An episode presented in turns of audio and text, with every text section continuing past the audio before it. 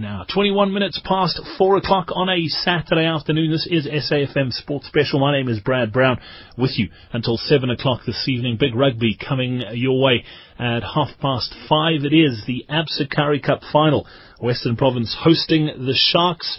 Uh, replay of last year's final, except this year it is at Newlands. Western Province victorious last year. Can they make it two in a row? It's going to be an epic encounter. Really looking forward to it. And while we're on half time in the football, let's chat some rugby. There's a new book out I mentioned at the beginning of the show. Uh, called The Poisoned Chalice. Uh, it is authored uh, by Gavin Rich, who uh, wrote the former Bok coach Peter de Villiers' best-selling autobiography, Politically Correct, uh, Incorrect. And Gavin Rich is an award-winning rugby writer, and uh, yeah, very interesting take on who would want to be uh, a Springbok coach. And it's great to welcome onto the show, Gavin. Thanks for joining us this afternoon. Uh, interesting, interesting question. I mean, who would want to be a Springbok rugby coach with everything that goes on on and off the field in South Africa? Oh, well, first, thank, thanks for having me, Brad. Um, yes, uh, it's not a it's not a job that I would look for in a hurry. I mean, I've covered the Springbok rugby since we came back from isolation in 1992. That's why I wrote the book. I felt like I had quite a long view of the coaches, and all of them, even the even the successful ones, have have gone through stages where they've wondered whether they've lost it. They've wondered whether they uh, might be going crazy in the job, where the pressure has really driven them to almost uh, being on the brink of resignation. Even somebody like Kitch Christie, who went uh, through a whole his whole career undefeated. There were times there, even with Kitch, where uh, he, he felt that you know the pressure had really become great, and, and there were times when he even he threatened to lose it. So it's not a job, uh, I think, for the faint-hearted. Unfortunately, a lot of guys only learn that when they're in the job, though, and uh, and that's really what the book's all about. Gavin, it's interesting you say that even the coaches who were successful ha- have a hard time. That coaching job in South Africa is is a really tough one. I mean, any top rugby job for any country comes with its with its own pressures and, and challenges. But for South Africa, there's a lot more to deal with from from the off the pitch side of things. Talk us through. I mean, I mean, you go into it into a lot of depth in the book with regards to some of the issues that, that the coaches have to deal with, but it, it's it's something that that's a unique challenge to South Africa and South African rugby. Well, firstly, of course, there was the, the, the, transition, the period of transition. I'm talking about political transition in this country. And when uh, South African rugby came back from isolation, uh, uh, the country was the pariah of the world. Uh, nobody really wanted to um, engage with us. And uh, then suddenly, of course, the doors were open when, when we started to become politically normalized. and rugby had always been the uh, the sport that you know the, the, majority population hated. Well, the Springboks were, were the team that they hated because uh, they were uh, very much the sort of uh, uh, let's say the, the, sort of flag bearers of, of, of, the white population of, of the apartheid state, and and so so there was a lot of of that to get over when when the Springboks first came back from isolation, and that's where you know the, the and that sort of got the Springbok coaches into a situation. Certainly the coaches, maybe from Kitch Christie onwards. I think maybe John Williams and uh, and uh, Ian McIntosh were a little bit uh, sort of protected from it right right in the beginning. But certainly once we, we got to the middle 90s and then into the later 90s, there there was a lot of interference from politicians and, and probably rightfully so. Like there was a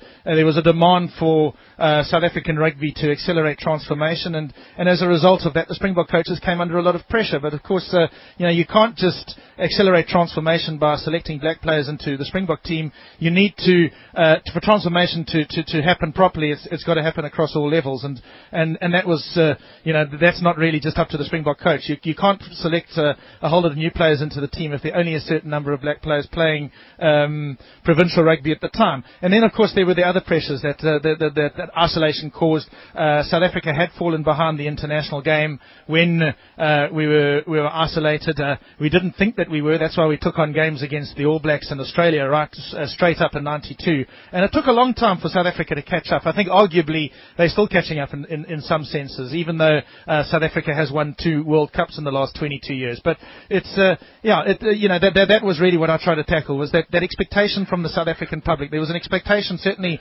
from the minority minority white population uh, for the Springboks to carry on winning uh, when they came back from isolation, just as they had uh, prior to isolation isolation. It was almost like, you know, this is our chance to sort of uh, make our mark on the world stage. I think there was probably more pressure on rugby at that time than there was, say, on cricket or athletics, uh, just because the Springboks had ruled the world before. Well, well, well, certainly for for for parts of the previous hundred years, uh, the South Africans and and the and the All Blacks had had been the top uh, rugby nations. So, you know, that, that, that's really, um, you know, the the, the, big pressure that was on this on the Springbok coaches was that massive expectation from everybody. You've got you've got expectation from the politicians, you've got expectations from from from Joe Public, and uh, you've got uh, you know you've got you've got expectations from from so many different pressure groups within the country as well. Even sometimes uh, language groups between English and Afrikaans.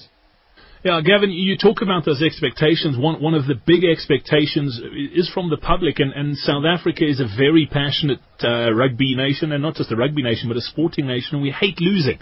So there's obviously a lot of pressures outside, political pressures, and, and, and making sure that the composition of the teams were right.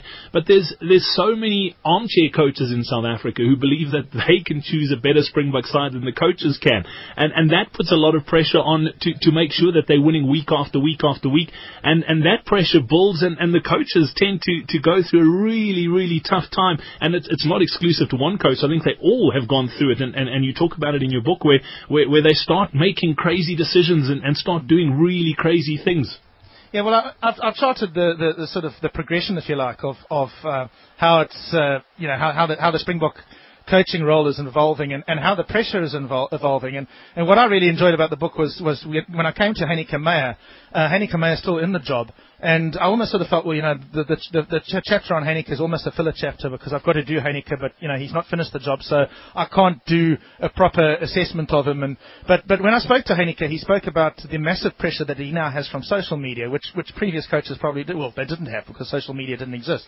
Uh, you know, his kids go to school now, and I think Jake White had, the, had probably had the first experience of this where, where his kids, if I remember correctly, uh, were given a hard time when they were at school by by by his by, by their peers. And and Heyneke just you know he, he talks about the, the massive pressure that now comes because it's no longer just uh, guys like myself, the journalists who, who have the opinion, and and it's not just around the braai that that, that the opinions are being expressed and Springbok rugby is being debated. It's now being debated by 14 year olds with cell phones who are on Twitter, and you know everybody now in a sense has become a journalist. So um, so so so actually new new new, pressures on on the Springbok coach, but I'm not sure if I'm actually really answering your question. Um, there just have been massive pressures on, on the coaches, and, and, and Ian McIntosh talks about um, how he was called by Jake White uh, after Jake White came from back from his first tour, where Jake White was relatively successful. They didn't win their games against Australia and New Zealand, but both of them, if I remember correctly, they, they lost very narrowly. Clyde Rathbone won, won a game, the, the Australian game, right at the end, and uh, there was just a late try, if I recall correctly, against against New, against New Zealand, and in the first time that Jake played against the All Blacks. Uh, but he came back, and according to Ian McIntosh, he was absolutely ashen. Uh, he called he called uh, Mac uh, Mac, of course, living in Durban, and and and uh, Jake at the time living in Cape Town, and and said, you know, what do I do? And and and Mac came came McIntosh came down to Cape Town to speak to Jake White, and apparently he was white and shaking like a like a, well, you know, his face was very pale, and he was shaking like a leaf, and and McIntosh had to almost sort of like you know act as a psychologist to him for for the day, and and and get him right and say, listen, you know, you will have the pressure and you will be lonely in this job. McIntosh actually in the very first chapter of the book, I, I quote him as saying that nobody understands the loneliness of the job until you actually take the job. And, and he, he was actually told that by uh, Cecil Moss, who was a coach during the isolation era when he first got appointed to the job. So, yeah, there, there, there's, there is massive pressure. And, and I don't believe that there is that same pressure on, on the coaches of the other national on the national, other national teams in this in this country, and, and certainly not um, that sort of pressure on the coaches uh, of rugby teams from from the overseas nations. Okay, New Zealand are absolutely